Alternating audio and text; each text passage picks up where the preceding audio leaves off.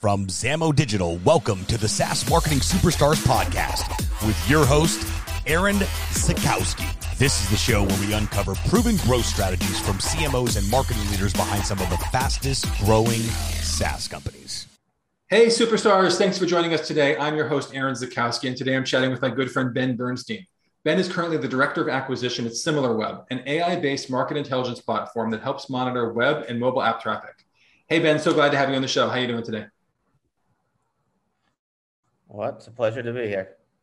Awesome. So tell me a little bit more about yourself and also about the company SimilarWeb. Okay. So about myself, my name's Ben. I grew up in Manhattan. I live in Israel now. I'm married with 3 kids. Nice. I've been doing basically internet marketing since I graduated. Since I finished my MBA, and let's say PPC for 7-8 years. I guess you worked together right from the beginning of it. One agent. We did. So that's the truth. That's actually the most important part. Aaron used to be my manager, and he did the paid advertising, and I did social media. Right. And obviously, I was inspired to get into paid advertising because of him. And actually, my next job after that, I decided I wanted to do that. So I did that in one place. Mm-hmm. Then I went to an e-commerce agency. Then I was in a different agency called Quality Score, which is one which I would say is the largest performance agency in Israel, and it's up there in EMEA. And the last 2 years, I was the head of what we call the Disney department, which is an acronym for Display, Search, Native, and YouTube. In other words, everything that's not Facebook.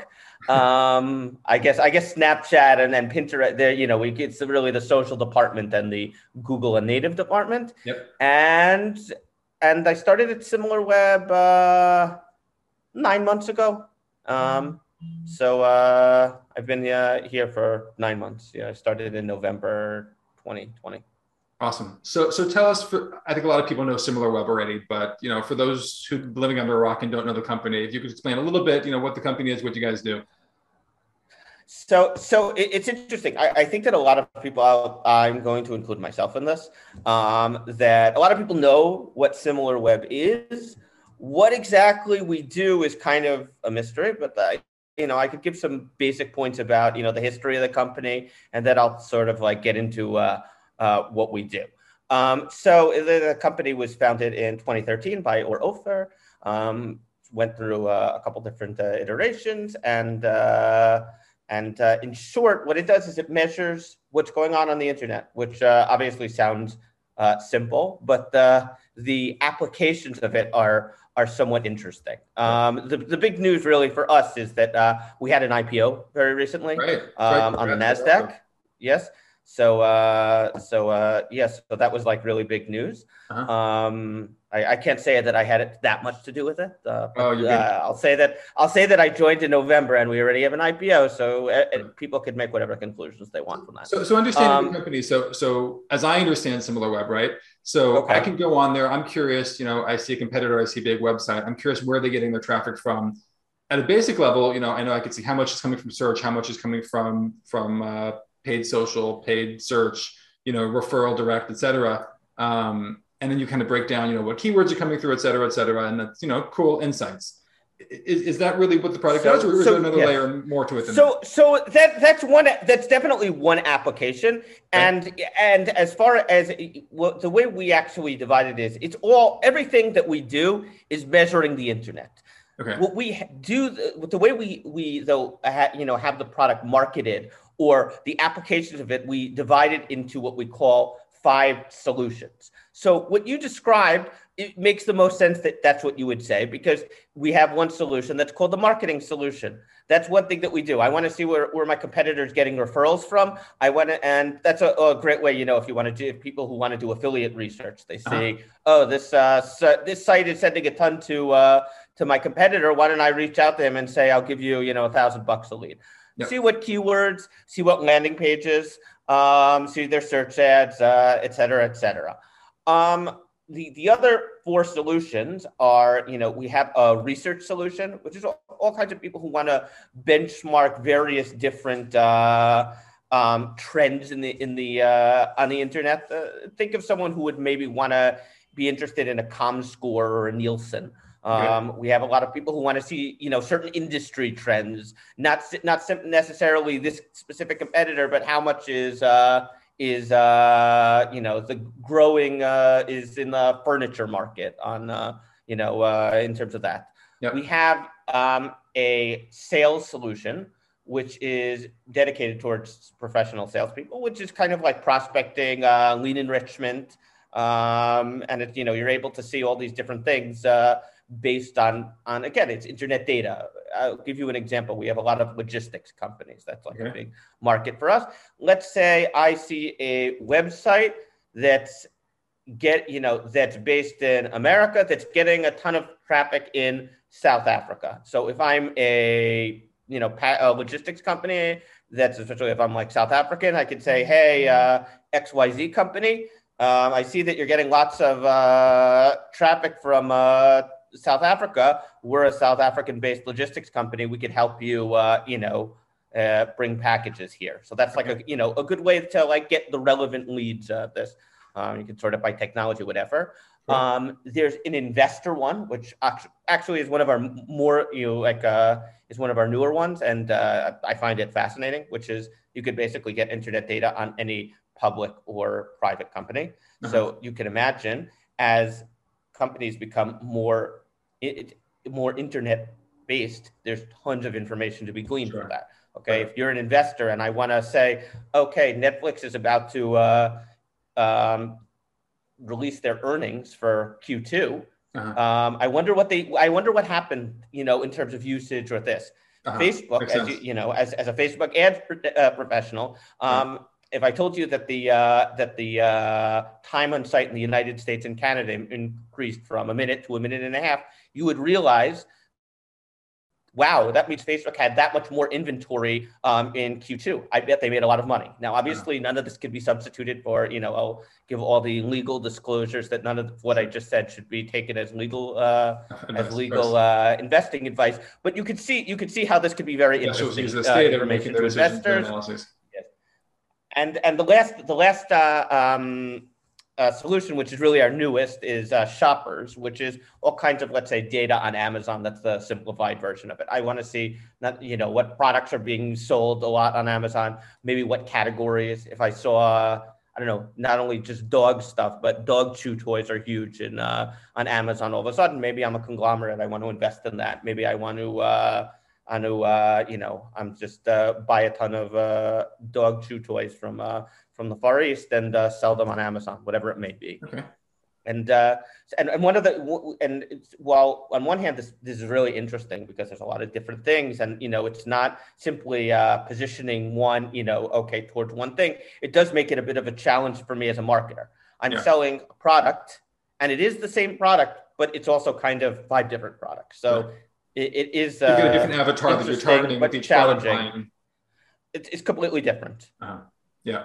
So let's talk about the marketing within the company now that we've got a good grasp of what you guys do.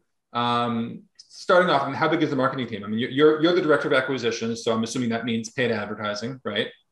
That's paid advertising. Okay. Yes. And you've got a team under you that's working on paid with you. So. Actually, I was the first hire for paid. I do have one person who's under me. We're hopefully going to add to this in H2. Right. How big is the marketing team? I think that we're at 80 people now, 80-something people. Now, SimilarWeb, it's an international company. We have most of the marketing, though, sit in either Tel Aviv or the U.S. We have a couple different branches. Our CMO actually is in an office close to Washington. We have some of the other marketers are in New York, a lot in Tel Aviv. SEO is also in Tel Aviv. But we have an analyst team who does all kinds of data research for us. We have what we call MIR, which is more or less the people who. Sales qualification. They call the leads and they which is actually a big part of the marketing team. Uh-huh. I'm trying to think what other functions we have. We do have a media buyer that's separate than paid media. Okay. Other than that, you know, we have a big social, and content is huge. That's a huge department. So with 80 people marketing, across all the different verticals, I guess. You're two people, it sounds like, doing paid acquisition. So what is, I'm assuming there's a correlation there in terms of what's driving the most growth of the company. First, I'm sure your impact is tremendous, and we're going to get into that in a second. But so what is the biggest driver of growth kind of historically within the company? I guess that's going back even before you got there. And right now, what's really driving the most acquisition for the company right now? So that's actually a great point that you make there, or a great question, I should say, because the truth is, historically, SimilarWeb did not invest that much in paid advertising. Mm-hmm. Because I'm sure a lot of people know SimilarWeb from their free tool. So that just naturally drove a tremendous brand awareness and also SEO value, just in terms of their free tool. Okay, mm-hmm. Because anytime you're looking for a website, SimilarWeb might be the second or third result under that website. That might be stats for abc.com. Oh, wow. So that was a big, big, big driver of lots of free traffic. Mm-hmm. Now, today, and the truth is, they had a ton of leads historically. I think the split into the different solutions was really like a turning point, because it really helped focus the product before I got there. But in terms of now what's driving the most growth is I would say that, yes, there's a big investment in paid media. We went from, I'm going to exclude branded, we went from spending less than $100K a month to nearly $1 million a month. Wow. Spend is really, the growth is the operative word. SEO, also a huge investment. And that kind of comes in line with a bunch of other things, because it can't just be one person, making backlinks. Obviously, there's a strategy behind it, but a lot of it is content. A lot of it is, working on various things within the website to get it up to speed. A tremendous growth, a tremendous emphasis on data. Our analyst team was one person when I got there, and now it's five. Okay. Or excuse me, it's four. They're looking for a fifth person. Okay. So, and in the end of the day, this is a growth-oriented company at this point, simply because once you're publicly traded, it's not like, we got to the end of the rainbow and there's a pot of gold at the end. Yeah. It's actually kind of the opposite. Now, every single quarter, someone's going to say, why aren't you here? Or, good job getting here. This is now where I expect you to be at the end of the next quarter. Mm-hmm. So it's constantly, being measured by what you're expected to do via the market and having to meet that. And obviously, paid is a big part of that. Sure. So let's get into paid. I mean, that's your specialty. That's my specialty. I'm sure we could learn a lot. So, you said you got $1 million or so of monthly budget for paid, big picture, kind of what platforms and channels are you spending that on? Is it Facebook? Is it search? So search would be the biggest. In the end of the day, it's one of these things where, it's kind of a cliche, but 80-20, I do a ton of experiments, but in the end of the day, there's certain things that really drive our growth. I would say there's four or five different keyword groups that really drive our growth. Mm-hmm. And the idea is to expand them. Does that mean making better ads? That means making better landing pages. That means expanding into different territories. That means translating these keywords into many languages and targeting very, we'll sell to basically, in any country. So as long as there's search volume, I will say that even in non-speaking English countries, a lot of the search is in English because they're looking for things for business. The person who's going to buy this product probably speaks English even in foreign countries. Yes, but there are relevant searches in Chinese, Japanese, French, German to justify the investment in them. That's what I'll say. And that's actually something more, more recent in terms of this, the translations came in maybe 2 months ago, and now am I beginning to see the fruits of that. So that's a big driver. Another driver, which honestly was something I had zero experience with before, is actually LinkedIn. And there's something that I should explain this, that as opposed to a lot of SaaS, I don't want to say as opposed to, let's say this isn't necessarily a self-service platform. We do have a self-service product for smaller companies and for smaller marketing companies. Which does, a lot of the things you alluded to before, keyword research or whatever. But most of our business is you have to leave a lead and you have to go through a sales process.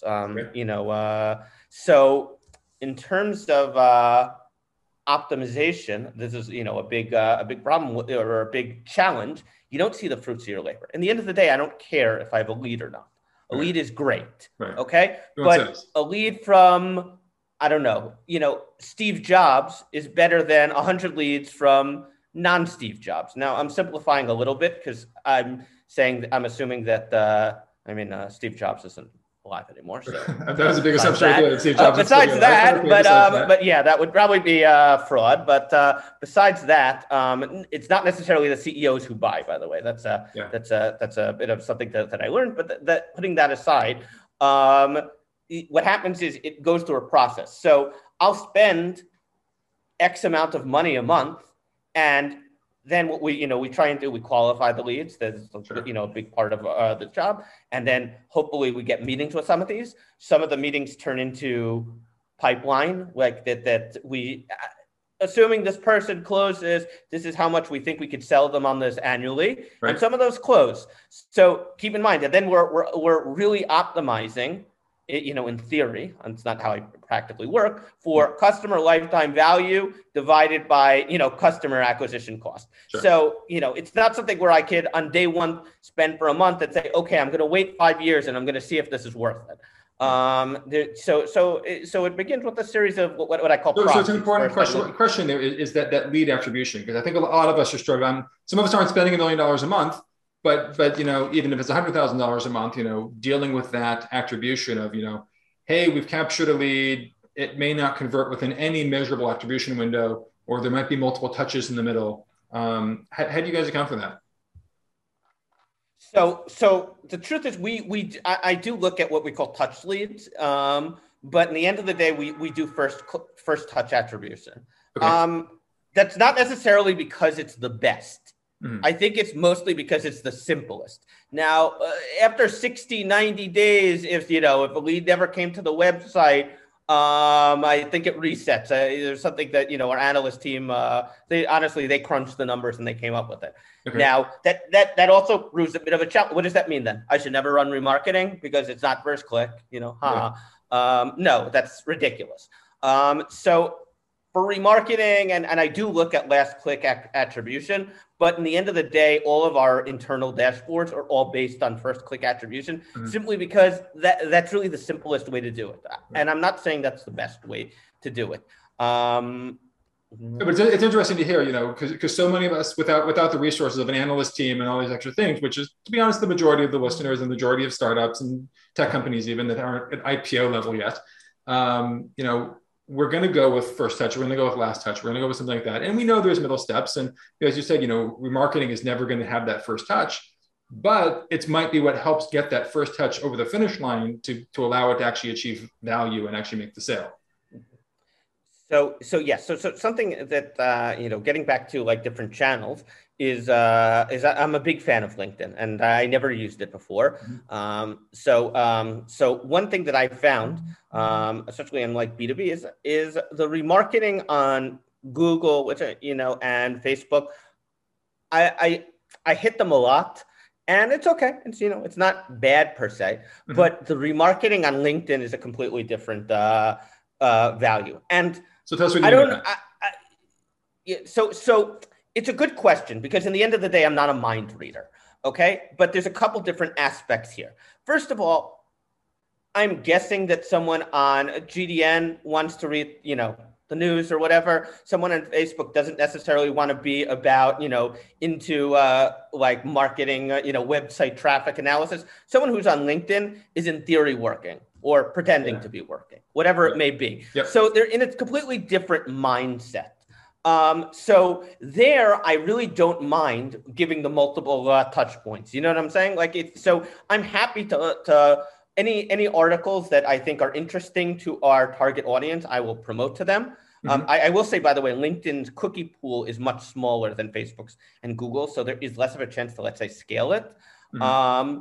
But I'm happy to send them we have some articles about TAM, SAM, and SUM, which is calculating market size, okay? Calculating your market share, all these kinds of things that would interest people who would be interested in our product. Yeah. And, I hit them with it. Are they going to necessarily convert from that? To a blog post. Yeah, I send them to a blog post. I do have direct, contact us or this, but a lot of people just convert from these blog posts because they already know us because it's remarketing. Yep. They're already in the mood. It's just let me show them that the type of content that I think would be valuable to someone who would want our product. Because at the end of the day, because it's a whole sales product or whatever, there's no way to trick someone into. No one's going to accidentally sign for something that's 15, 20K. Okay. Yeah. I need to target things that would be interesting to them. And I think that we have interesting value propositions. And we can say, okay, this is how you would measure it. And if you're the type of person interested in measuring this stuff, I bet you would also be interested in our product. And, we have all kinds of CTAs in the blog posts, yeah, or people naturally find their way to contact us or whatever it may be. Mm-hmm. And I would say one other funnel traffic on LinkedIn? Yes, I am. Look, the tracking on LinkedIn is not as good as let's say Facebook or Google. Each one has their own challenges. I would say Facebook's advantage is that you're basically always logged in. People are logged into their mobile phone. People are logged into their desktop. I see all the leads on Facebook. My bigger problem is seeing them in our internal dashboards because there's a cross-device and you don't have a sign-in. Sure. But okay, so I trust Facebook's number. Google, fortunately or unfortunately, but most of my searches is desktop only. I guess it's because it's a B2B product. I haven't had real success cracking mobile on search, so I'll have it on branded or whatever it may be. Uh-huh. But certainly at scale, I have not had real search. LinkedIn is kind of the worst of both worlds because people aren't necessarily logged in both, and there are a lot of mobile things. There's a couple things that I have found value from. One I would say are text ads. I don't know if you've been onto LinkedIn, they have like the little ads on the side. Yeah. They have much cheaper clicks that way on some of their partners. So the clicks aren't necessarily cheap per se. I will say that they're not cheap per se, actually, but they don't spend so much money because not so many people click on them. Mm-hmm. On the other hand, the intent is great. Okay, you could have like a 10, 15, 20% conversion rate there, depending on the targeting. And I don't want to say I definitely did not say you have a 20% conversion rate on text ads. I'm saying that the type of person who is clicking on your text ad is the type of person who probably has the free time to get to your landing page and read your value proposition or see your video. There's nothing. There's a little logo. Yeah, it's not. It's kind of the anti-clickbait. Okay. Yeah.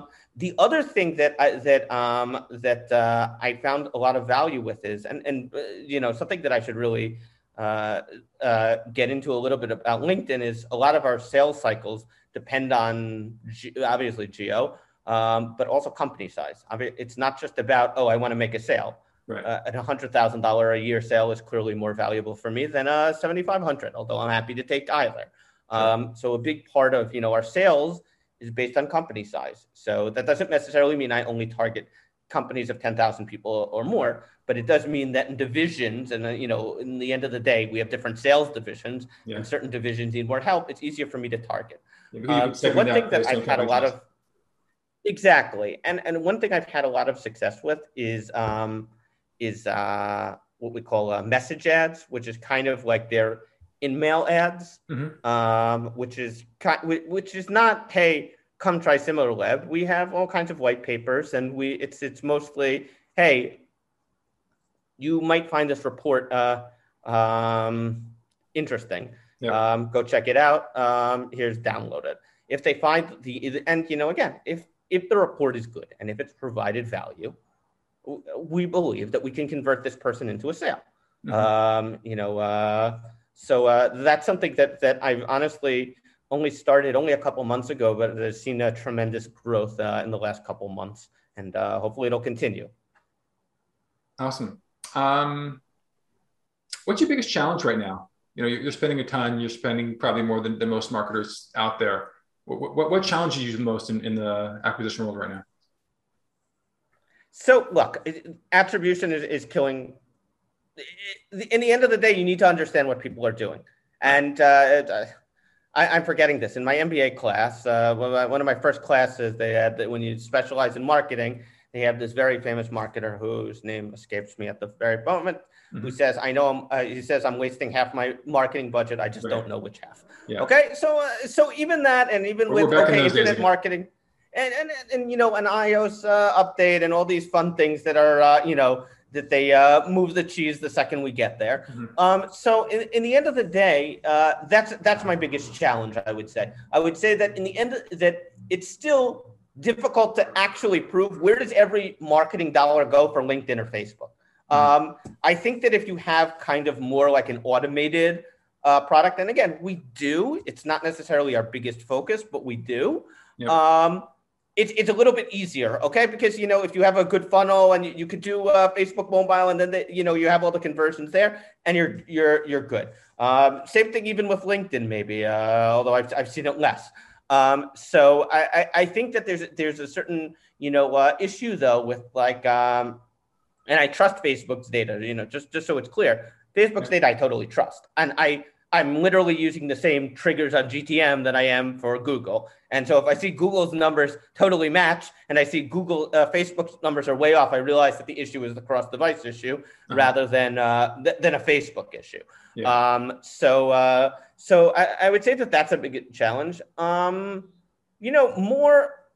would say that somewhat, for me is that I came into this position and in a way, it's like being a kid in a candy shop. We're a big company with very little paid experience. And, I don't want to say I could do whatever I want, but there's a lot of freedom for me to do things. And there's tons of things that I could focus my time on. But there are also a ton of stakeholders. Especially when you're in a company this big, no one's wrong. There's no one who's the bad guy.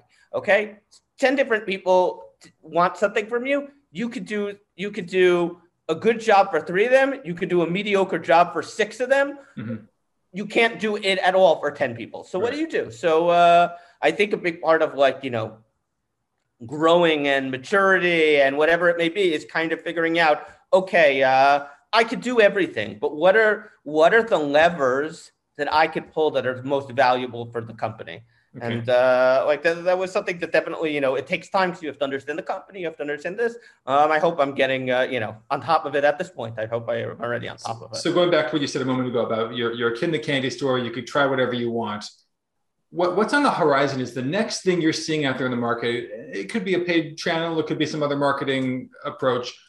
Where do you think is the next best opportunity that you guys haven't tried that you really think is interesting and like the next growth lever? So I'll tell you, and I say this as I mentioned, I was the former head of the Disney department, and that Y stands for YouTube. And truthfully, YouTube, I did a ton of YouTube performance ads. Okay. And by performance, I did not work in a SaaS company. It was, here's the video, go buy this product. And it worked. It worked on mobile even. Okay. So the B2B world is not like that. Okay. If I'm being judged solely on cost per lead on YouTube, I should never do that. Right. That being said, video is a tremendous, opportunity for us, both on YouTube and Facebook. Now, how do you quantify that? Okay. How do you quantify that? Now, so what I started doing is I say, okay, I don't want to lead. I mean, I do want to lead, but I'm not going to optimize per lead. I'm going to optimize to stage X in the funnel. Okay. People who got to a certain stage. oh, I have a ton of conversions there. So then I could, you know, I could keep dropping the conversion lower in the funnel until I'm, you know, at a level where I'm only getting 50 conversions a week. And that's, you know, the minimum. I don't think, you know, I can't speak to the kind of ads that you get in the United States, but in Israel, certainly we get a lot of ads for Monday.com, which is another tech company. We get those in this also. A lot. Okay. All right. I assumed that they were interested in the U.S. market and it wasn't just Israel, but they also just had an IPO and they spend a ton of money on YouTube. So Grammarly too, you know, that's another one that's, you know, tech.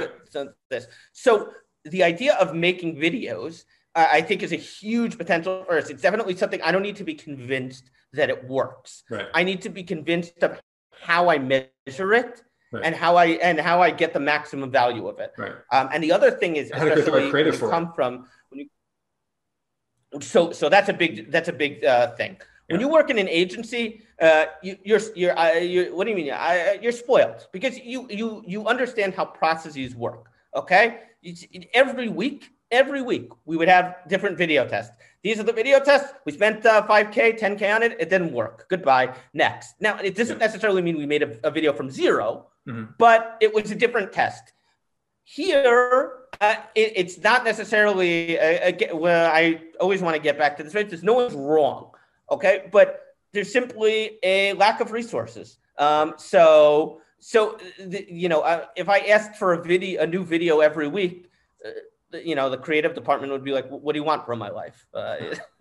And we're building towards it. And it's definitely, and we have actually gotten some great videos. I definitely want to, if anyone watches this, our last video was excellent. And I'm really, really pleased with the view rate we have on YouTube.